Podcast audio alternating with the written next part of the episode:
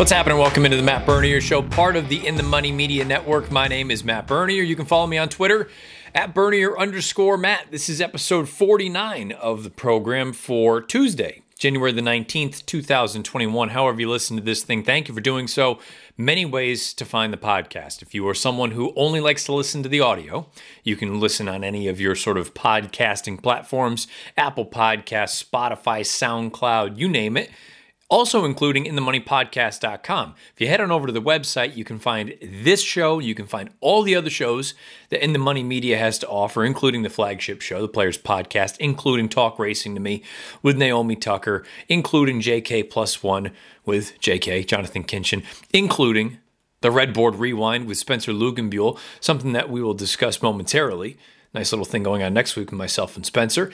Much, much more available over on inthemoneypodcast.com. If you enjoy watching along with the podcast over on YouTube, all you need to do search bar Matt Bernier show. You get this episode along with the 48 prior. Before we get into what's coming up on this week's show, uh, something looking forward to next week.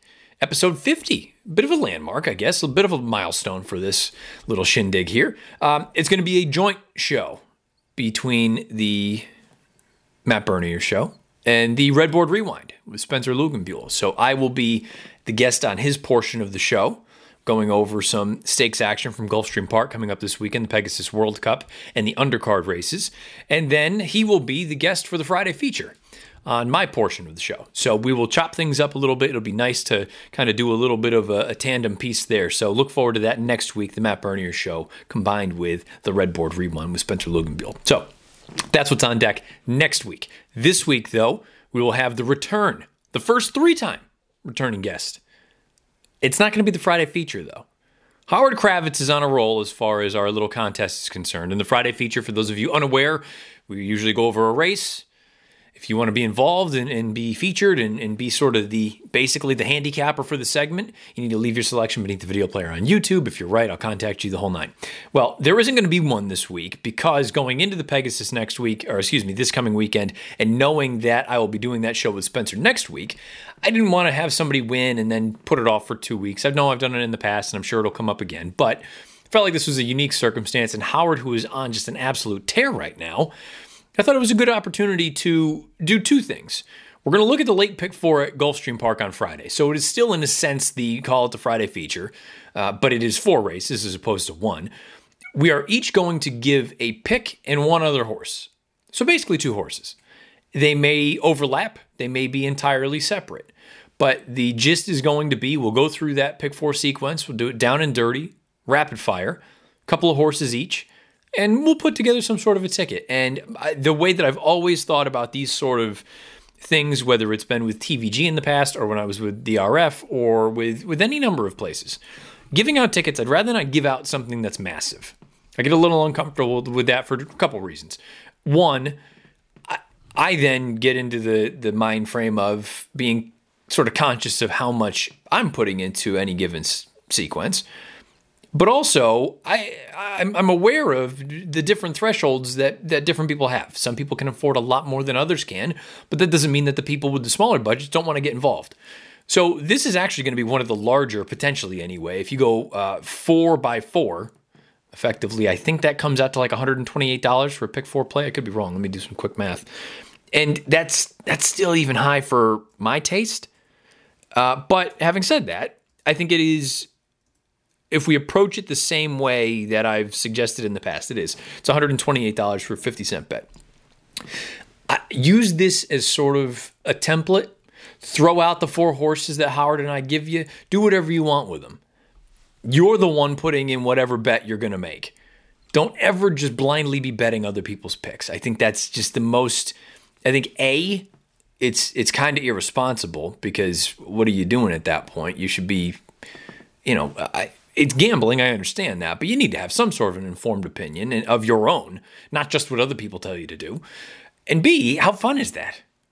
I've never understood is, is that is that enjoyable to just like read someone else's picks and just blindly bet what they're doing? That I never really thought that was the gist of what we were doing.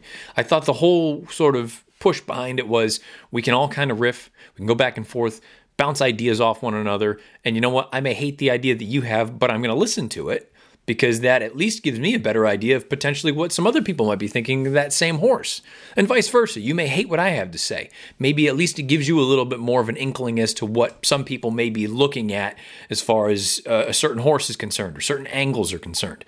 And conversely, something I may suggest or you may suggest to me, I may love and say, I screwed that up and missed it entirely. I got to include that horse. I think these sort of things are nice as building blocks. And you can decide going forward what pieces of it you like, what pieces you don't like, and form your own sort of way of doing things.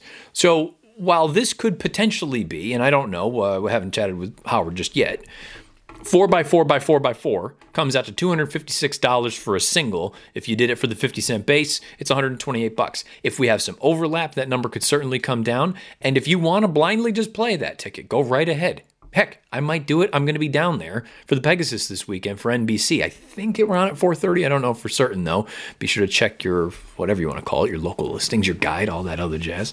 Um, you know, I might just play it, or maybe I'll wait it. And I recognize some people will, will listen to this segment and go, "It's not the most efficient way of putting together a wager. You should be really emphasizing your opinions." You're right. But that's not what we're doing here. This is this is supposed to be sort of a fun segment. And again, if you are going to play, you can then be the one to determine who you're going to weight a little bit more heavily than others and things like that. So that's what I'm hopeful Howard and I are going to be able to do here this afternoon with today's Friday feature. It's not going to be an individual race, it's going to be the late pick four at Gulfstream Park. The other reason I wanted to go over multiple races is because I don't know what the sequence will look like on Friday, but the Stronach 5 has a juicy carryover, almost $100,000. That is a $1 base bet. I believe it's 12% takeout. It's run through the Maryland Jockey Club, but it has all the Stronach tracks involved. Giant carryover the day leading into the Pegasus. I think it's going to be a massive pool, and I'm hopeful I would imagine one of these four races has to be involved in it, probably toward the beginning of the sequence, but I'm hopeful anyway that maybe we're going to catch one of those legs of the Stronach 5 for this week. Uh, and at least we'll have a couple horses that maybe you want to consider if you are going to play that wager. So that's going to be coming up as sort of the second piece of this entire show.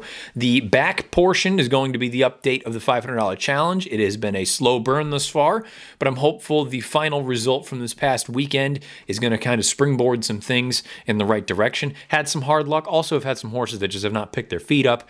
Uh, but again, hopefully the victory uh, for the final race that I went over this past weekend can kind of propel us in the right direction. We'll go over that. But before we do either of those things, we have had the first Derby prep for 2021. It happened last weekend, last Saturday, down at the fairgrounds, the Grade 3 Lecomte, mile and a 16th.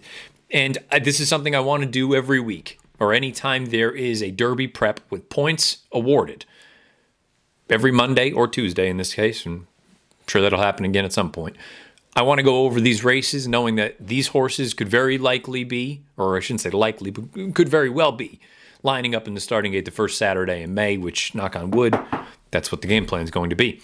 Uh, so, and I'm also going to do something a little bit different other than just give you this, this straight sort of opinion of mine of the horses and the races and things like that. To give you a rating one to five, or excuse me, one to 10. One being the worst, 10 being the best. As far as what I thought of the prep. Now, I'll leave that up to interpretation of what that means. Does it mean, you know, a 10 out of 10 is the bee's knees? I love all these horses. Or is a 10 out of 10 a race that could be productive specifically for the first Saturday in May? That'll probably kind of come to it, will come into focus a little bit more as time goes on. But for this first run through, I'm going to throw out a number after we go over the race and let me know beneath the video player on YouTube what you thought of the Lecomtes and give me a number, 1 through 10. If you think, and, and basically it can be whatever you want it to be. Is it you think this is going to be a race that, you know what, we're going to look back on that first Sunday in May and say, you know what, back at January 16th, that race from the fairgrounds, that was the race. That was the key race as far as this year's Kentucky Derby was concerned. Or is it going to be one of those things that you rate this race based on what you think the horses could be long term down the road? It's entirely up to you. It's the beautiful thing about this game. You can have your own opinion. And I think we should all encourage that. So let's start with that. Race 13 last Saturday at the fairgrounds, the mile and 16th Lecomte. Mandaloun was the four to five favorite, and you can understand why. And look, I bought into him. I thought he was a visually, given the trip that he had in that first start at Keeneland, for him to overcome that, solid. I liked the way that he won at Churchill, albeit in more of a workmanlike fashion. He was not brilliant. But you hear Brad Cox and company say that this is a horse who has always felt like added ground is going to be to his benefit. And I, watching the replays, I kind of agree.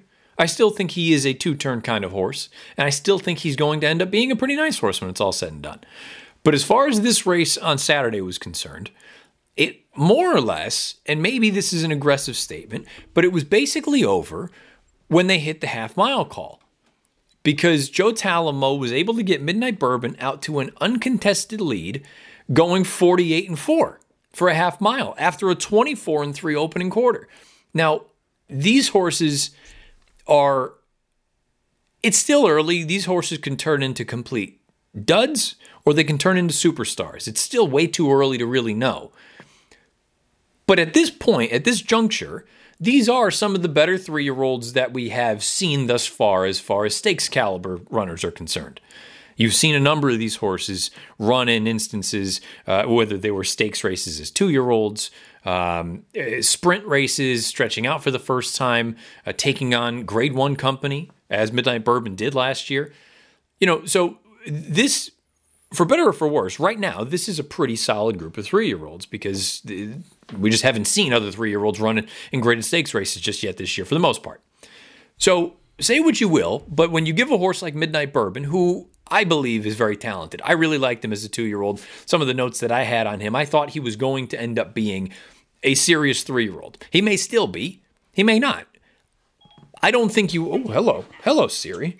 How about that? Siri making a guest appearance on the pod. Um, I, I don't think you can make a definitive statement one way or the other about Midnight Bourbon based on this performance because of the way the race was run. There was no pace signed on. He was able to get out there. I guess the best thing you can say is that a mile and a 16th is not going to bother him when he's allowed a comfortable lead. I'm willing to admit that Mandaloun was underwhelming in this position, and it's not because he didn't win the race.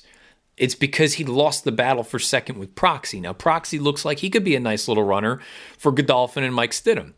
The concern I have is this was this was a race that was going to be difficult for him to win given the dynamics given the experience edge that a horse like Midnight Bourbon had on him, given the tactical ad- advantage that Midnight Bourbon had on Proxy, even with Proxy sitting a length and a half off of it down the backside. Uh, Proxy has yet to pass a horse en route to winning. His victories have come in gate to wire fashion. So when I see him look like he's getting up you know, at the top of the lane, and, we all know it's well documented, the fairgrounds has a very long stretch run. When we see him get up there and get within shouting distance of Midnight Bourbon, was it a product of Midnight Bourbon digging in, having plenty left in the tank given the early fractions and being able to kick away? Or does Proxy have a little bit of, uh, I don't want to pass you in him? Far too early to make a statement one way or the other. I think it's something to keep an eye on, though which then leads to the disappointment for me with Mandaloun because yes, he was wide every step of the way. Yes, he was chasing a slow a slow pace. Yes, it was his first time going two turns. All these things valid. He also appeared to put about a head in front of Proxy in deep stretch and ended up not winning that battle for second. Now, all three of them galloped out really well. I would expect them to, given the way the race was run. But Mandaloun, I thought, should have done more than what he did. Now, if you're someone who likes sort of the progression of animals, especially at this time of year, as I am, I'm, i I really like to look for patterns and see are you even if you're not winning, are you continuing to improve? And I don't love to see the massive jumps. I don't like to see the 25 point jumps from one start to the next. I like to see that sort of slow and steady progression that makes me think that, you know what, we can continue to build upon this as opposed to have that dreaded bounce. And I do believe in the bounce. I know some people think it's fallacy. Maybe it is. I, I think I've seen enough to believe that the bounce is legitimate. After you run an absolute bang up race, sometimes it takes a little bit of the starch out of you. So if you want to look at it and say Mandaloun's gone from a 75 to an 82 to an 89 Beyer that he earned on Saturday afternoon, then you know what? I'm not going to argue with that. This is a nice little progression he's put together, seven points at a time. If you think you're going to get another sort of five to seven point move forward in his next start, wherever that may be, you're looking at a nice mid 90 kind of horse. And, and let's call it February or March of his three year old year. That's a very, very solid foundation. Is it possible? For sure. I, I wanted to see a little bit more. I wanted to see him at least finish second in this race. If he was what I thought he could be and what many other people clearly thought he could be, he went off at four to five. Proxy, I've, I've sort of laid out my reasoning for a little bit of, I just want to keep an eye on it and see if he does go and pass horses when it's all said and done. Hasn't yet, doesn't mean he can't, but hasn't yet. Midnight Bourbon, he has shown the ability to pass runners in the past. Now he has shown the ability to win in gate to wire fashion, which is a, a nice feather in his cap. It's going to look like a dramatic jump up from a figure standpoint, you know, that I was kind of just going against with Mandaloun, going from a 76 in his last start to a 91 here. But really, when you when you really kind of tear it apart, that was in October of his two year old year. We haven't seen him at the races in four months. So he had every right going from a two year old to a three year old to take that sort of step forward. And that would be the caveat. If you get that 20 to 25 point jump and it's the last start as a two year old in October compared to the first start as a three year old in February, that's totally within reason. But I don't like to see that with horses who have run a couple times in a form cycle and then you get a giant move forward. That at least gives me a little bit of cause for pause. When I look at the way they came home down the lane, they all came home uh, 30 and 4, 30 and 4, 30 and 4. You know, in the grand scheme of things, this was not a sexy performance from any one of them. I thought it was, they all did what they were supposed to do. With the way things were laid out, they all ran fine. Now, if you want to look at it from a pedigree standpoint, these horses all have eh, seemingly the right to be fine with any kind of distance that's thrown their way. Midnight Bourbon, you take a look at some of his siblings. Pirates Punch, who is a I would call him a miler to a mile and a 16th on dirt. Nice horse. Uh, won the Sal Mile last year. Girvin, who won the Haskell as a three year old at a mile and an eighth. He doesn't seem like a horse that would perhaps you know cause any kind of concern for for stamina issues. Uh, and cocked and loaded, perhaps he would be one, but he did win going two turns as a two year old. So I don't think there's any kind of issue there when it comes to pedigree and distance for Midnight Bourbon. When you look at a horse like Proxy, uh, he is a sibling to Micheline. Uh, you know, she was she won the Dueling Grounds Oaks at a mile and five sixteenths on grass. I don't have any issue with that. The Honey Ryder, I believe, is a mile race on turf at Gulfstream. Uh, so I, I, don't see any immediate concern there. Clearly, his dam panty raid distance wasn't an issue. American Oaks, she won the Juddmonte Spinster as a as an older horse. Um, the Black Eyed Susan, she even won. So distance not an issue there. And when you consider the sires of these horses, you know, th- there's really not any real reason to be terribly concerned about it. I mean, proxy is by Tapit, we already know that's not an issue. Midnight Bourbon's by Tiznow, not an issue. And you look at Mandaloun, into mischief. The you know, look, just because Authentic went and won the Kentucky Derby and won the Breeders' Cup Classic doesn't mean that all of a sudden Into Mischief is, you know, the go-to for a mile and a quarter. I still think he's he's probably best as a miler to a mile and a sixteenth from a stallion standpoint but they can certainly get out to a mile and a quarter. Um, when you look at the bottom half, oddly enough, for a Juddmonte homebred, I, I, at face value, I'm not seeing a heck of a lot as far as what the family has produced. Um, doesn't mean that he can't outrun that. Again, it's it's it's horse racing. It's not all about the breeding. We have seen horses outrun their pedigree many many times over.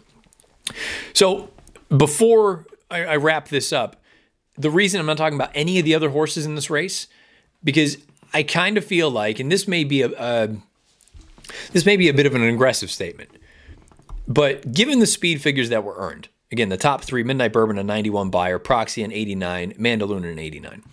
Uh, from fourth on down 75 or less.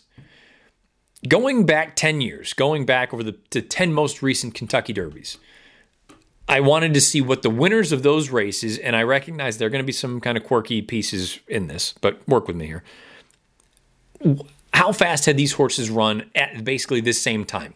So the winners of the 10 most recent derbies, late January, early February, how fast did they run those races whenever they were, wherever they were?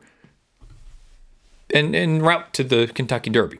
So authentic Again, little bit of a caveat because the Derby was run in September, but the point is he ran in early January last year and earned a 90 Beyer. Okay, pretty solid. Maximum security. Many, many reasons to question numbers and things like that with this horse, but point is he still earned an 83 Beyer right around this time in his three-year-old season. Justify hadn't started yet. Draw a line through him, doesn't matter. Always Dreaming, he earned an 85 Beyer. Nyquist hadn't started at this point yet in his three year old year, but the last time we had seen him as a two year old, he won the Breeders' Cup Juvenile with an 89 Beyer. So clearly had some ability. Uh, you go to American Pharoah, another horse that hadn't started as a three year old yet. Last time we had seen him was in September of his two year old year. In the front runner, he earns a 101 Beyer. California Chrome, this time is his three year old year, 88. Orb, an 83. I'll have another in February of his three year old year. So about a week, week and a half difference. Uh, he came back and earned a 96 Beyer. And Animal Kingdom in October of his two year old year earned an 84. Why am I not talking about Santa Cruiser, Arabian Prince, Game Day Play, Regular Guy, uh, Red and Wild? No disrespect to anyone involved with those. It doesn't mean that the horses could not improve by leaps and bounds. But based on the 10 most recent runs of the Derby, I don't think any of those horses are nearly fast enough at this stage right now to really be considered anything other than probably also rans in, in whatever the minor races leading up to the Derby are concerned. Uh, maybe that'll change. Maybe I'll look silly. But right now, that's kind of how I'm approaching these sort of things. If I'm trying to suss out who could potentially be considered a legitimate threat for a race like the Kentucky Derby, assuming it's run the first Saturday in May, which, knock on wood, again, hopefully we're there the top three all seem to fit in and among that sort of range as to what we've seen the 10 prior Derby winners do. Does that mean that that's how it's going to work out this year? No. But I think it's something to at least consider when you're going through and looking at these prep races as we lead into the first Saturday in May. All told, what did I think of the race? I thought it was fine. I gave it a 5 out of 10. Now, perhaps that's because it's the first one, but I didn't see anything that I was wowed by. But I wasn't offended by what the top three did. I thought they all ran fine. Again, Mandaloun made it clear, thought he should have run second, but he didn't. I'm not going to hold it entirely against him. First time, two turns, the whole nine. Midnight Bourbon, I thought he ran really well, but he had everything go his way. How often is that scenario going to present itself? And Proxy, I've already made it clear. I think there is a little bit of ability here. Just want to see can you pass horses? Until they do it, you never know. Five out of 10 for me for the Lecomte. And I'll be very curious to see where those top three, what the path for them is going to be, especially for their next start. Let me know beneath the video player on YouTube or on Twitter at Bernier underscore Matt what your thoughts are about the first prep on the road to the Kentucky Derby here in 2021. Now, let's uh, pivot shall we, to the Friday feature for this week. Again, it is not one individual race, and there is no contest this week. It's the late pick four at Gulfstream Park with last week's winner, Howard Kravets. He's the first three time guest as far as this little segment is concerned. We'll go over those four races from Gulfstream Park. And again, hopefully one of them is also included in this week's Stronach 5 that's got that $100,000 carryover. So here we go. Let's throw it to the segment with Howard Kravets talking late pick four at Gulfstream on Friday little bit different this week. It's not your standard Friday feature, but we are going to go and bring in our guest, the winner of last week's Friday feature, Howard Kravets, for the third time. He is the only three-time appearing guest on this thing simply because he's just been on fire. And Howard, I guess first things first, congratulations, welcome back. Um, but more importantly, Mad Money's in a race when we went through and we talked about it on last week's show looked like there was a ton of speed. Give us a little bit of a, an inkling. What led you to Mad Monies? Well, hi, Matt. Thanks again. I appreciate being on the show. I appreciate the uh, certificate that you sent to me, the uh, Matt uh, first three-time Triple Crown Friday feature. You signed it down here, PTF and JK signed it. I was hoping to get maybe a certificate from uh, Old Smoke, you know, uh, or oh. something, you know, uh, one of your sponsors, or maybe uh, uh, maybe uh, something for the Stronach Five. But listen, I'm gonna I'm gonna appreciate this forever. I'm gonna cherish it. So thank you very much. Well, I, I um, you you should because guess what? It ain't worth a heck of a lot. but well played, well played. That's good. anyway, you know what? I made the Mad Money's pick 24 hours uh, before the race. As it turned out, you know, I thought he set a pocket trip. As it turned out, I think Ragtime Blues, one of the speeds scratched, which I don't know if that really helped me or not, but I'll tell you what did help is of the eight races that day, Matt, uh, seven of them were won at Aqueduct either on the lead or just off the lead. It was a very speed favoring inside bias kind of day. There was a big headwind in the stretch, which actually I think is a very underrated um, call of nature that people don't talk about enough because horses, especially on certain tracks going one turn, horses just can't close into a big headwind. But really, you got to give him credit. Um, he got went to the lead. Um, you know, so the close just didn't quite develop. I thought um, the, the 10 Melbourne Pro ran a big race, but he was four wide against the flow, against the bias, and he just didn't run on. And um, it just worked out. But last thing I'll say, coincidentally, that empty tomb who finished second was in the race that we handicapped together my first time on the show when he was a maker claim at Saratoga when Say the Word won. So that was sort of a strange, uh, you know, coincidence there. But it just worked out, and you got to give credit. I don't know where you go with Mad Money's. I think he sort of found his friends, and it seemed like just all the situation just worked out for me. I mean, so I was fortunate, but uh, you know, credit to the horse and the jockey for being aggressive. I like the aggressiveness for sure. That's the difficult thing when you have one of those horses. It feels like you're in kind of a darned if you do, darned if you don't position because once you clear your conditions, well, now what? You're probably not good enough to take that next step up, but you don't really want to lose the horse because the horse is so good. So, you know, it, it's definitely an, I would say, an unenviable position. Uh, I believe in the past you mentioned that you have actually owned some horses in the past. Uh, no, that's, no. that was some other guess. So I, I, am hoping to. Maybe, maybe because of my triple crown winning, maybe I'll start getting some phone calls and some some inquiries. But no, I do not own any horses. But I'd, I'd love to own horses at some point. I didn't. I didn't know if you had mentioned that when you uh, with any of the Arlington situation. If you had. Uh, no, no, I did not. Well, anyway, I could. I could. That's always been my sort of thought with that level of racing, and you know, we kind of chatted about it last week. The idea that they're not you know, if I want to make the baseball analogy, they're not the major league players, but they are they are the best of the AAA ball players, and and uh, you know you don't really want to lose a player like that because they are so talented and so gifted, but at the same time, you really can't hack it at that next level. So it'll be be interesting to see where that horse specifically goes, uh, and you got a giant price too, thirty plus dollars. Listen, I, I thought he'd be a price. I think he'd be that big a price, but that was the longest shot on the board when I was on last time, Matt silenced one, and he was the longest shot on the board. And say the word won the first time when I was handicapping the Friday feature, and he was the longest shot on the board. So I don't know what it is with me in this show. It's just that's not why I picked Mad Money's, by the way. I just like some interesting things about him, and it just worked out. But uh, it's just it's funny how uh, things work out. And frankly, I've been struggling the first like two weeks of the season, and so uh, it only takes one. As you know, you've got that she dares the devil money going for the for the new place, probably the new digs. I'm sure you have a, an extra wing there at the crib. I got to be honest. I, I have some of these. The only three pictures that I have up over this shoulder, and you you can see them in the other segments. It's just a different angle here. Uh, we have I'll have another. We have Orb. We have Jerseytown. Now Jerseytown doesn't really fit the bill, but the other two were Derby futures, and they were really the only big futures that I've that I've had. It was a you know consecutive years, and I joked with my wife. I said I, I have to get I have to get She Dares the Devil up there somewhere. Now I'm going to have to rearrange Absolutely. a little bit, but she definitely has earned her position on the wall of futures, if you will. So, and well, I got to be honest, in, in the grand scheme of things, Jersey Town, as fun as these these are, Jersey Town is the the crux of the whole thing. So without him, sure. none of this is here. So basically, he deserves his own spot. Everybody else, they all get little minor awards, but she definitely needs to get up there. I think MTV used to have that show Cribs yeah. where they'd show, yeah. you know, we whenever you get the tour of the man cave down there, I know you got your sticks in the background. You, you basically, I saw a little putting green maybe in the first episode. You basically you know, see it. So there's my golf bag. There's my little putting green. I've got a bunch of old clubs over in the corner. And other than that, I'll probably, you know what, I'll tweet out a picture of the desk view because it's actually, I've I've been many people won't love to hear this. I've been doing, I've been focusing a lot more on betting on sports than I have horse racing lately. And I have my nice little, I kind of like my sports book. I've got my two TVs over here. I've got three monitors over here. So this has kind of been, you know, when my wife goes to bed, I come down here, turn on the 10 o'clock nice. games and, and watch League Pass for a few hours. But um, that doesn't mean that the horses are going anywhere, though. And speaking of, Good. speaking of, the way that you laid it out, that whenever you have been on, it's just been chaos from a price standpoint. Maybe that is basically indicating to anybody listening or watching that this pick four sequence that we're going to go over just take all the long shots, and maybe this thing is going to be a, a year maker for you.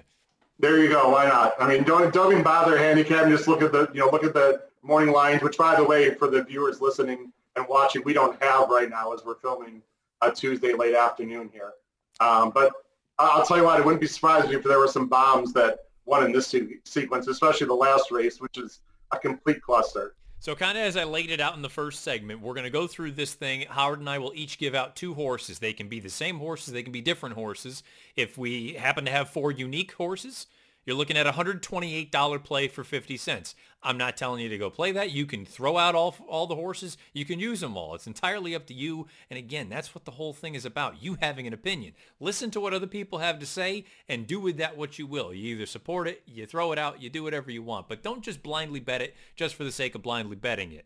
We're going to go through here. I don't know if these are going to be all prices. I don't know if they're going to be all favorites. I have a little bit of a mix. I'm sure Howard does as well. And let's kick things off with race number seven. It's going to be the first leg of the late pick four sequence. Starter allowance going a mile and a 16th on the grass. I'm hopeful, Howard, and I mentioned this to you in the email. I'm hopeful one of these races is included in that $100,000 carryover in the Stronach 5. Unfortunately, we don't know for certain just yet. So here's to hoping. And if we're being honest, just based on geography and the way everything is laid out, the earlier races in this sequence would possibly be the ones included in that, given that you have all of the tracks running for Stronach right now. So this could very easily be one of the races involved in that sequence. Uh, let's. Do you want to go every other, or do you want to take your two and you want me to give your two? Uh, we can go every other. Is fine. Okay, cool. So uh, lead us off. Who's the first horse you want to use? So I thought, first of all, this first leg, and by the way, I've got my buddy War Front here in the background to, to give us some good luck, who actually I saw at Claiborne. It was unbelievable. I petted him. It was, it was amazing you've never gone to one of those farms, it's a must for, for a true horse player. But anyway, um, I thought this race was completely wide open, very difficult. I've got the six good, good old boy as my top pick for Gaffalione and Maker. Very consistent figs, has no problem with the distance. Looks like he's going to stalk and pound. So I didn't think there was a lot of speed in the race, you know, but it should be pretty fairly run. I like the fact also that even though he's coming back in only three weeks or a little less, he does have a work in between, which I do like that. And um, all this horse does is run. He's consistent, and um, I think he's just going to be a perfect spot, probably right off of the seven midday image, who should set the pace. So the first horse is the number six, Good Old Boy. I will throw the number three, Rocket Joe Copper, into the mix. Uh, this is a horse who I, I, you know, from a number standpoint, might be a hair on the slow side, but does have a few races that are fast enough to win. Uh, I go back to that starter allowance most recently. It was a no-hope kind of trip. The horse is 4-5 path in the first turn. Down the backside, Jaramillo, and this isn't anything that Jaramillo did wrong, but the horse just happened to be hung wide. 5-6 path down the backside. The early brush to go up there and get into contention and, and, Howard, I know you had mentioned we were going to try to, you know, hopefully maybe roll some replays into this. I don't want to put too much on producer Craig's plate. He's got a million things going on. The good news is Gulfstream, you can find all of their races on their YouTube channel. I would encourage anybody, if you don't have an RTN subscription or something else, or your ADWs, head on over to Gulfstream's YouTube channel. You can find all these replays you know, I don't actually mind the brush that Jaramillo made going into the far turn simply because, look, you've already lost the ground battle. We got to try to get into contention sooner than later. And unfortunately for him, the horse is flat down the lane. I don't know if it'll translate. Maybe it just means the horse is a little bit cheap for this level, but you can't help but notice that Irad has the mount here. So I'm going to use the number three, Rocket Joe Copper. We have the six, the three. Who else do we have here, Howard? So I like the eight, Yamato, uh, very lightly raced. I should mention there is a bunch of older horses in this rate. I'm not a big fan in general of using seven, eight, nine-year-olds. Seven-year-olds okay, eight and nine. They just don't win a lot unless they're really special. I love the fact that Yamato is only uh, four, very lightly raced, improving. Sankal's a good trainer. There's no works since his last race, but I believe he's the kind of trainer that doesn't show a lot of works, and, and the works he shows are slow. He, Zayas stays on. I think he's the best closer in the race. So if it does heat up a little bit, I think he's going to come, um, you know, from pretty far back and make a huge run. He would be my second choice in this race. The other horse I'm going to use is one of those old boys in here, but he does have a winning pedigree. That's High Noon Rider. He's the number five for Saffie Joseph. The Allen Jerkens, I, I mean, to me, it's a, it's a pitch entirely. I get it. Two miles. You wanted to try something a little bit different. I, he was a little bit keen keep in mind, two miles is two full laps around the Gulfstream turf. He was a little bit keen coming out of the second turn, which happened to be the second of four turns and he pulled up a little bit into the run. I just didn't think it was a race that you want to put too much stock into. The run two starts back in the Claiming Crown Emerald. You've had three horses who have come back and earned Beyers of 89, 89, and a next out winner with an 86. Uh, I think the form of that race is holding up relatively well, and I don't think he has to come from 100 out of it. I think he can be a little bit closer if need be. So I'll use High Noon Rider. Look, it, it's it's dangerous. We are throwing out the confirmed speed in here. A horse that is in form in the number seven midday image for Luis Carvajal and Edgar Prado. But the first leg, we are going three, five, six, and eight for hopefully enough coverage to get us into leg number two. This is a, a fascinating race to me, Howard, because we've got five eights on grass. We've got Florida bred N1X runners. And I, I guess first things first, I will let's go through our picks. And then if for whatever reason the elephant in the room is not discussed, we will then discuss. So who is the first horse you're going to go with? Well, by the way, in the last race, I would definitely, if people can afford it, I would definitely use that seven.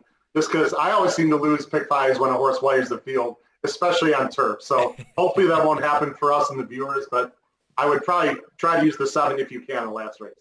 Uh, this race is interesting. First of all, I will say, Matt, I know you used to feel this way. I don't know if you still do. Five furlong turf sprints, my least favorite races at all, by far, because there's really not that much of a difference between a 30 claimer and like a high class allowance horse, you're talking like maybe a length or two. It all depends on trip and if you break. And there's just so if one little mistake and you have no chance.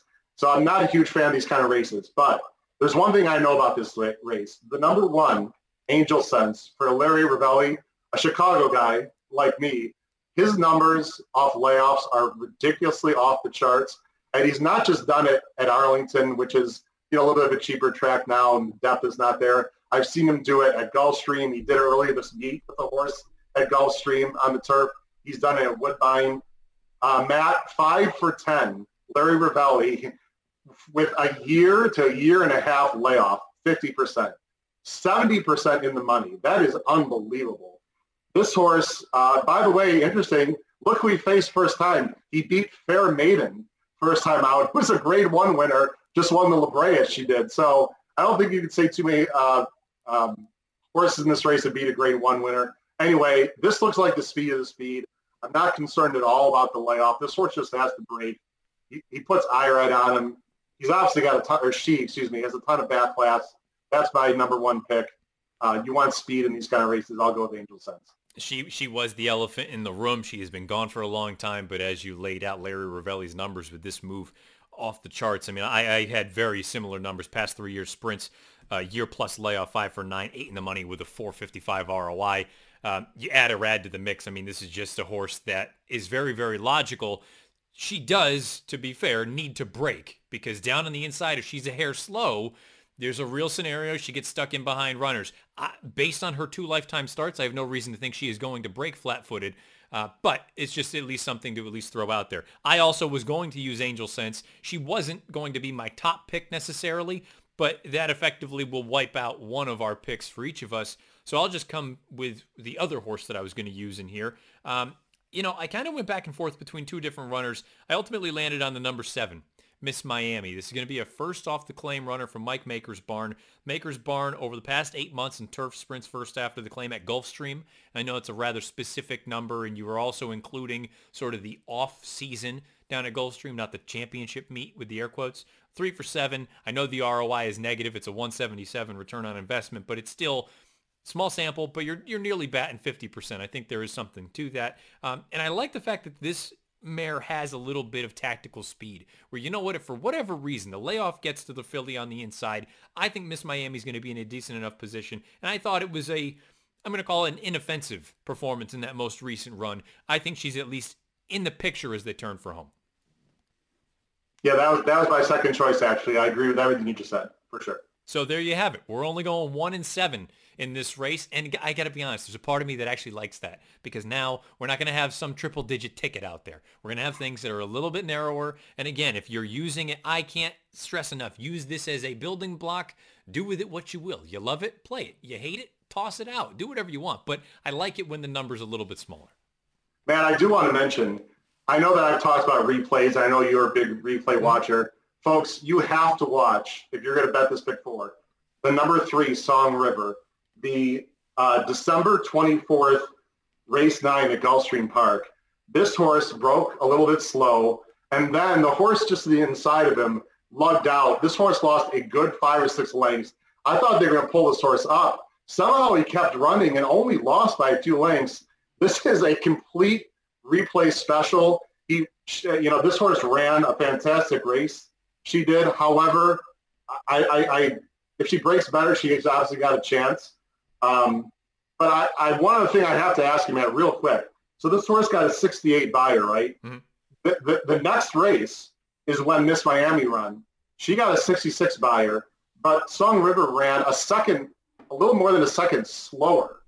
So the Beyer, I'm a little, I don't know, they don't, Beyer doesn't usually take ground loss into account, I didn't think. So no. I found that to be very strange. I don't know if you have an opinion on that or not, but they were back-to-back races, so the track variant could not have changed. Granted, Song River got a much tougher trip, and I'm sure on the rags, you know, th- that her number is definitely going to be better than the seven. But any opinion on that? I found that to be interesting. Yeah, I mean, the, the only thing without going through, and I can pull up the chart real quick, but the I, I wonder if the class level did have something to do with that, keeping in mind that Song River was running against N1X Company. Meanwhile, Miss Miami was in against $16,000 claimers.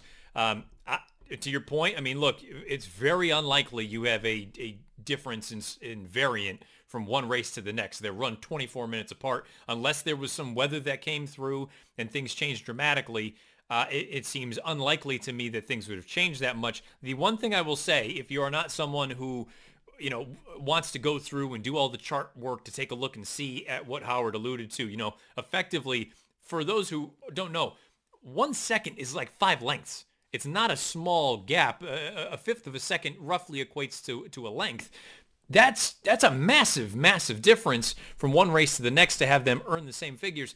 I will say, Timeform US, I, I, I love the Beyers. I love Timeform US as well, and they have the the raw number effectively the same as well. So that's interesting. Um, so Miss Miami ran 55.96, Matt, and then the race before Song River ran 57.12. That's pretty pretty significant difference there. But again, Song River did have at least five lengths of trouble. If you watch the video, um, you folks will see that. So that's something to at least factor in. But yeah, the, the only thing I would say is I, whenever the figures match up, I feel pretty good about it. I mean, they could both be wrong. Certainly, it's happened before, sure. but um, it at least allays some of the fears of one being totally off the reservation. So uh, good as far as a little bit of a, a, bomber in there. Johnny V with the mount two, not a terrible thing to see there for the number three Song River. But as far as our ticket goes, only one in seven. We move on to the third leg. This is a non-winners of one other than going six furlongs on the main track. Howard kicked things off because I think this is a really interesting race, not just for today, but perhaps long term for a division like this. You've got some you got some interesting horses. This sort of reminds me a little bit of last week's Friday feature with Mad Monies because that race had some young up and they had some old salty veterans, as you like to say. This has the same thing because, you know, Royal Squeeze and Why Are You Awesome are, what are they, nine and 10 years old, but they're just game veterans. They usually run well against some really young up and comers. So it's an interesting dynamic there. I'm always going to lean towards the younger horses in this situation. My top pick um, is not going to be the favorite, I'm guessing. That is the one untitled. This horse ran some very big races last year in tough company against uh, Mischievous Alex. Um, was was in stakes company. I don't think is a poly horse. The last two races he ran last year were not as impressive. Although he did lose to a pretty good horse in Sherrill yeah. Spite the last time.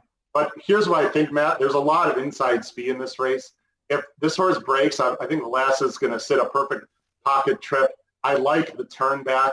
I think this sets up very well. If Casse has the source ready, I think he's a huge player, not only in this race, but I think he's got a nice future as well. So number one, Untitled, to sit off this uh, fast early pace is my top pick. The horse that I'm going to go with the top pick, I also don't believe will be the favorite. Uh, I'm going to go to the outside with number eight, Ready to Answer for Rusty Arnold. You know, eh, the career debut, I don't want to hold against the horse. First time out of the box, didn't take a ton of money. Second time out, I understand that the top three horses were effectively the three horses that were there at the wire and throughout. But the way the race was run, I thought it was really encouraging for a horse like Ready to Answer, who was down on the inside throughout. That's not a comfortable position for horses, especially inexperienced ones, to be in. And if you go back and watch the tape at about the eighth pole, it looks like Fastly's just going to go right on by and win by about a length. And I don't believe it was a matter of Fastly hanging. I think it had more to do with ready to answer, kind of digging in a little bit down on the inside beneath Florent Geroux. You get Julien Leparoux on board this time. And I also, you know, you always want to look for form. How is a race holding up? You know, you've got three horses merry-go-round. Perhaps it could be a little bit of an inflated number, a little bit phony. The second and third place finishers were both next out winners. They both came back to break their maidens. One with an 82, the other on synthetic with a 77. The fourth place finisher came back and earned an 80 Beyer in the next start. I think the number's rock solid. That was the last start as a three-year-old. We've got a couple months off. There's no guarantee the horse will take to Gulfstream, but from the outside draw, I'm hoping Leparoux takes up some sort of a stalking, sort of three-wide trip rounding that far turn, and hopefully he's good enough. I'm imagining the third choice somewhere in thereabouts. No, I, I think I think you're going to get double digits, Matt. To be honest, really? I think I, I really do because you know you know the horse are going to bet a lot. Yes, that's the horse I'm going to talk about next. And I think Untitled's going to take a lot of money, and I think Why Are You Awesome's going to take a lot of money. Maybe not double digits; it's only an eight horse field, but I think you're going to get all the price that you want there. And and George Arnold Arnold's very underrated trainer. Uh, he doesn't his, he doesn't have a huge stable, but he usually shows up, and so I, I like that pick, and I love the post position in this kind of race uh, for right answer. Who is uh, your second one? Listen, I'm guessing the morning line on number four, Arham. I'm just going to guess, Matt, it's going to be like two to one, nine to five, because people love seeing that big number. Got a 91 Beyer first time out. Todd Pletcher is having a fantastic meet right now for Saez. But here's the thing, and maybe you and I see it the same way. First of all, this horse is going to be, I think, a pretty significant favorite, number one. And how many times have we seen a talented horse just run off the screen first time out, getting a perfect trip, which is what he did. He ran very well. Take nothing away. Perfect trip setting outside. But this field is like a grade one compared to what he field to what he faced last time. There was only one really decent horse in the race. There was the horse on the lead. He went by. No one closed. The four can absolutely win, and I have to put him on the ticket. But I got to say, he would not be an A on an ABC. He might not even be a B just to save money. But for the cases we're talking about, if this horse is going to be, you know, a future stakes star, which he might be, I'm going to put him on there. And but that doesn't mean he's going to win on Friday. That's the same way that I approached it. Um, you know, you go through and you take a look at the tape of this one. It was a very, very soft pace that he was right up against. Not only did he take over, he drew off and won for fun. This is, you would imagine, going to be, I'm going to call it resistance there's going to be much more resistance when he goes to make the move that he did in the maiden special weight race that he broke his maiden in so emphatically. There's going to be a heck of a lot more resistance from these salty older horses who have run multiple times who aren't going to just completely cave at the first sign of adversity. Having said that, he is the horse with all the upside. And I get it. There are a couple horses in here who are relatively lightly raced. But if you're to believe what it's it's the dangerous piece, and I know some people hate the the term the eye test because they believe if the horse is fast enough, great. If they're not fast enough, they're not fast enough. I think th- I think both can be true. And from the eye test, the horse could be anything. Now you don't know until they actually get out there and they get into a tussle, but visually, uh, there's something to be said about a horse going six furlongs on dirt to get their third fraction, which would be an eighth of a mile, call it the fifth eighth, the five eighths, in 11 and 4 and then the final eighth in 12 and 1 on dirt. And the first time out of the box, clearly this is a horse that it's taken a while to get to the races. A three-year-old debuting uh, in the sort of very late stages of their three-year-old campaign is not usually a good thing. But I thought he looked fantastic. And I don't think he's a great win bet. I think you kind of want to use him, especially if you have any other prices in any of the other legs. But from a likely win standpoint, I, I think he's the most likely winner. Would you agree or disagree with that statement? Actually, I really like Untitled. I think Untitled's the most likely winner, only because of the inexperience. Now, listen, if Arhan runs off the screen, I want people to say, Howard, you're, you know, you have no idea what you're talking about. And this horse might be the most talented horse in this race, Aram. I'm just not sure Friday is the day for him to win. So I'm not taking anything away from the horse. Just it's all about situation. You know that, Matt. It's all totally. situational. Every race tells its own story. And this is going to be a really tough test for this horse. So through three legs, we are four by two by three, which is nice. Now, granted, you could spread very, very deep in this final leg if you choose to. We're going to stick to the parameters that we had laid out before we started. We get four horses at most. Race 10, it is a maiden $20,000 claiming event going 5-8 on grass. I, I, would call this a, a dartboard race. Just grab your darts and throw because anything can happen. Having said that, I think there are some interesting horses that you can make cases for. And even if you don't necessarily believe in them as far as likely winners and you need to use, you know, six, seven, or eight of them for a pick sequence, I think you might be able to bet some of these horses to win because they're going to have very, very appetizing odds. Who is the first horse you want to use in race 10? By the way, I just want to throw out, if you don't mind, Matt, I like the five in the previous races a long shot. Girolavo's attack, if you can afford it, because I think Tyler's going to sit off the pace, and I think he's got a shot also. Just want to throw that in there. Uh, in the last race, Matt, I thought there's 12 horses in this race. I honestly can only toss out three of them. If I had the money and the right ticket, I would go nine deep here. This is an this is a crazy race. I've been in these situations before, as I'm sure you have, and a lot of other handicappers, We get to the last race and it's a it's wide open, and if it's five furlong turf, sometimes I try to find like the sneaky horse. I want to take speed. Anyone who's got any kind of early speed, these horses just don't pass other horses. It's why they're in for this tag. So I have to go to what I think is the speed of the speed as my top number one choice. And that's the seven, Mia Solomia. I want to make sure I pronounce that correctly. I watched the uh, replays. Um, this horse lost to a drop-down main special weight horse last time, so there's no shame in the horse that he lost to last time, um, who uh, coined, excuse me, uh, coined the phrase, I believe is the name of the horse. Anyway, broke well, ran well. If the horse that he lost to last time was in this race, that horse would be like one to five. So I'm going to go with Saez. Hopefully he's the speed of the speed, just outbreaks everyone, wires the field. Game over.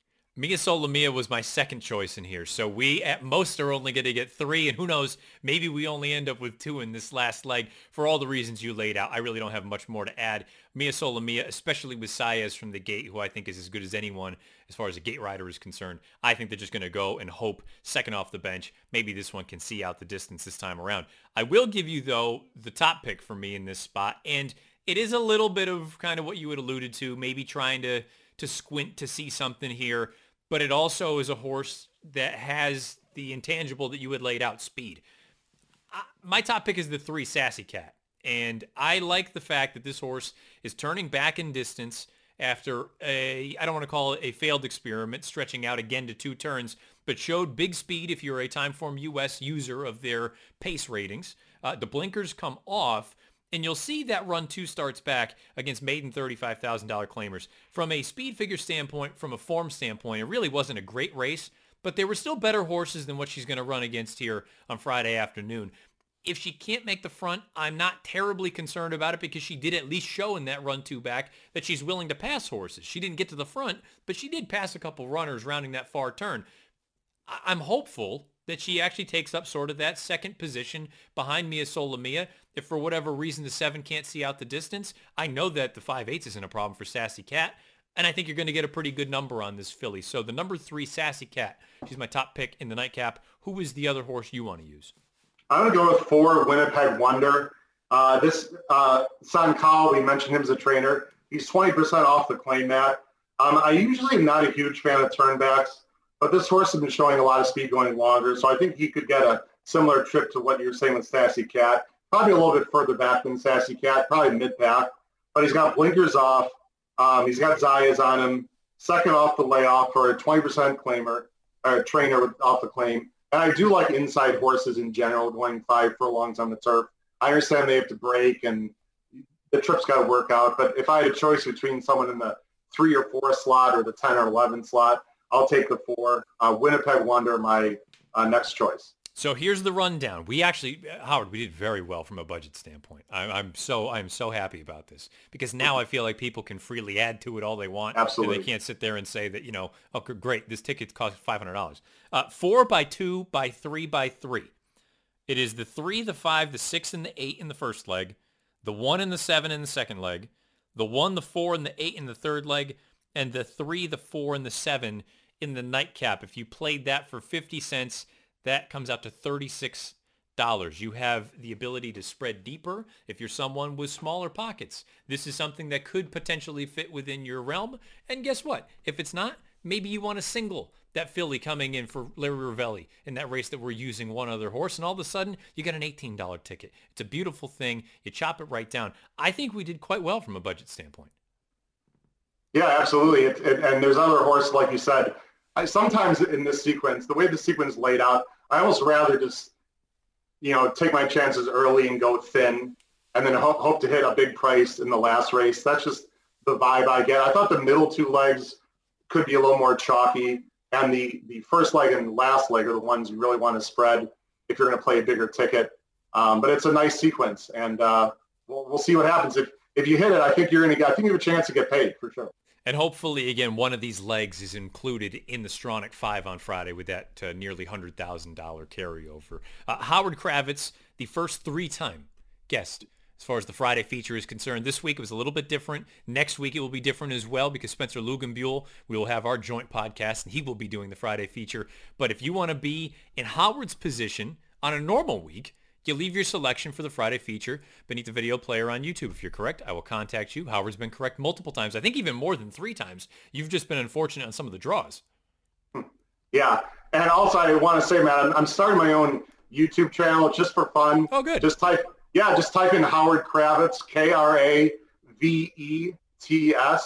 in the search column for YouTube. I'm going to um, be handicapping pick fours and pick five videos on there just to have for fun. I've mentioned you and the show and in the money also is another place to go. So just to have some fun with that, I'd love for people to subscribe to my YouTube channel and uh, check it out. Go check out Howard. You can tell that the man knows what he's talking about. He's been on here a million times. Now, granted, not that he being on this show means that he knows everything, but he's clearly picking winners left and right. So subscribe to his YouTube channel. And Howard, hopefully, hopefully we have some success with this thing. And, and even if we don't hit it on our ticket, hopefully we've at least encouraged some other names or some other races, horses out there, I should say, that people will include in their place. That'd be great. And again, th- thanks a lot for the certificate. that was that was really special, Matt. I'll cherish this for the rest of my life. Thanks a lot. Hey, anytime. Howard Kravets, be sure to subscribe to his YouTube channel. Good luck this week, Howard. We'll talk again soon. Thanks. Good luck, everyone. Take care. Thanks again to Howard Kravets for helping out with this week's Friday feature, the late pick four down at Gulfstream. Again, hopefully all of you enjoyed that segment. Thoughts, comments, whatever it may be, different ideas beneath the video player on YouTube or on Twitter at Bernier underscore Matt. Let's wrap up episode 39, excuse me, episode 49 with an update of the $500 challenge. It has been a slow burn for the first couple weeks anyway here of 2021 with this thing. Uh, thus far, we are looking at 24 plays, only an 8% win rate, which is no good. But it is what it is. We're, we're chugging along. The bankroll currently sits at $323.30 from the initial 500. Uh, so effectively, we have two victories thus far. One of them was a two to one shot, and then the other one was Brickyard Ride in the Cal Cup Sprint on Saturday evening at Santa Anita at just under five to one. The horse is actually, I believe, eight to one leading into the gates, and then uh, you know as is the case in horse racing, that late computer money just smashes your odds. So uh, I would have bet the horse anyway, but would have been much nicer if we had a bigger price on on Brickyard Ride, who went out there and won in gate the wire fashion. So eight percent thus far for the win rate. Two hundred fifty eight dollars have been churned. Fifty percent in the money. So half the horses are hitting the board. Uh, typically, for me, the win rate is right around half of what the uh, hitting the board rate is um, maybe slightly less. So typically, my numbers in that sort of 60 to 65% range with the in the money horses. Uh, the winners are usually around 22%. 20 to 22% somewhere in there. So I'm if if everything sort of works as it should, regression to the mean sort of piece, um, the the win rate should climb at some point. I would hope it does. Um, but then I thought about it too. I was worried about you know lack of plays and things like that this isn't really a time sensitive challenge. The goal is already been stated. We're trying to get to the $10,000 churn. And it's not like there's there's been a, a, date or a number set for when this thing has to finish. So uh, right now, for this week anyway, it's only going to be the things that you find on RacingPicks.com. Those will be up Thursday, Friday, Saturday. And I say that the the little tweak to that will be uh, if for whatever reason I don't write about one of the two Pegasus World Cup races uh, on Saturday because those races I will go over on NBC. So those will be involved. And if I end up using some other races underneath on the undercard, we may have more than three for that given day. We'll wait and see how things look as we get a little bit closer uh, to race day. So there you have it. Um, you know, I'm, I'm just trying to think if there was anything really noteworthy about some of these horses. And, you know, early on it was a lot of, I would just say, unfortunate circumstances, some bad trips, some horses ran, just quite, weren't quite good enough. Past week, a lot of the horses didn't really run, which is, that's more frustrating than anything. When you, well, I shouldn't say that. I guess it can go either way. When they're running and they just don't quite get there, you say, you know what, at least, at least I'm on live horses. When they don't run at all, you sit there and say, I'm, I, I, I gotta, I gotta button my, button my tongue here a little bit, bite my tongue, just because anybody that knows me knows that I've I got a I got a mouth, um, and I have to try to try to censor it a little bit here. So, um, but yeah, it's it's been a it's been a slow burn here, um, but we'll we'll keep we'll keep trucking along. Again, three hundred twenty three dollars thirty cents. We are far from in disaster territory you know, we, we, we get a little bit of, get a couple winners here. All of a sudden, that thing is back up into that low 400 range, and we have plenty of time to worry about getting to that 10K churn. So that's where things stand with the $500 challenge. Uh, if you're interested in getting involved, do your own little thing. Again, I think it's a really enlightening sort of exercise. Even when it's going like complete dog, you know what, Eh, just because it is what it is. Sometimes you're going to get lucky, sometimes you're not. And and uh, you know, I even thought about for a moment kind of changing up the what's the philosophy here? Should I be, you know, should I only go and start betting chalks? Oh, and by the way, the average odds of these horses is 5.39 to 1. So, if you're looking at it from a percentage standpoint, horses that go off at odds of 5 to 1, they strike at roughly 17% of the time leading my 8% strike rate with average odds of 5 to 1 uh, to be piss poor. So, you know, we, we got to double that up effectively to get back into respectable territory. But I, I did. I thought about, you know, I just start playing chalks all the time. And I said, you know what? Screw that. That's not your MO. That's not why people who do listen to me listen to me for, for advice and opinions. Favorites have a place and value is in the eye of the beholder. If you think a horse should win 50% of the time and you're getting 3 to 1 odds or 2 to 1 odds, you're getting great value. That's a good bet. I like to look for horses that might slip through the cracks and maybe they're not the likeliest winners, but maybe they can outrun their odds. That is really what my end game is with this entire thing. And that's just my philosophy in general. Perhaps that came from coming through the tournament ranks where you needed really to kind of find and sniff those horses out to have any chance in those sort of things. Um, and some people look at it and say that's you're not picking enough winners. That's fine. To each their own. But that's how I've gone about it and how I'll continue to go about it. I'm not going to try to reinvent the wheel. You got a bad run of luck. It is what it is. Stuff happens. Hopefully, we can pull ourselves out of it here starting this week. Uh, thank you again to Howard Kravets for coming along. Next Monday's show will be the 50th episode of the Matt Bernier Show. It will be a crossover show along with the Red Board Rewind with Spencer Luganbuehl. Really looking forward to that, going over some Gulfstream Park stakes action along with the Friday feature. Next week's Friday feature, we will go back to the normal piece where Spencer will be the guest. If you want to get involved with that race, whatever it may be, leave your selection beneath the video player. I'll contact you if you're right. You will be the guest the following Monday for the Friday feature. So, uh, plenty of good things going on there. Uh, looking forward to some more fun things on the horizon. Think we're going to do some things with ABR again, uh, a couple of Derby preps. So maybe we'll be doing some shows there. Keep an eye out for that. Um, number of good things going on. Really looking forward to getting down to Gulfstream again this weekend. NBC at 4:30 Eastern. We have the Pegasus World Cup turf along with the Pegasus World Cup dirt. So we'll see what happens. They look like competitive races, and as a gambler, as a fan, what else could you ask for? I think it's going to be a fun weekend down there, uh, and hopefully, if it's not me, hopefully it is some of you that can strike. And I don't want maybe you don't get rich, but maybe you, you make a nice little score on Friday afternoon, whether it's in the Gulfstream Pick Four uh, or it's the Stronach 5 with that giant carryover. Uh, you can follow me on Twitter at Bernier underscore Matt. As usual, comments, questions, suggestions, whatever it may be, beneath the video player on YouTube or directly to me on Twitter. Until next week with episode 50, This has been episode 49 of the Matt Bernier Show. Good luck however you play, whatever you play, and wherever you play.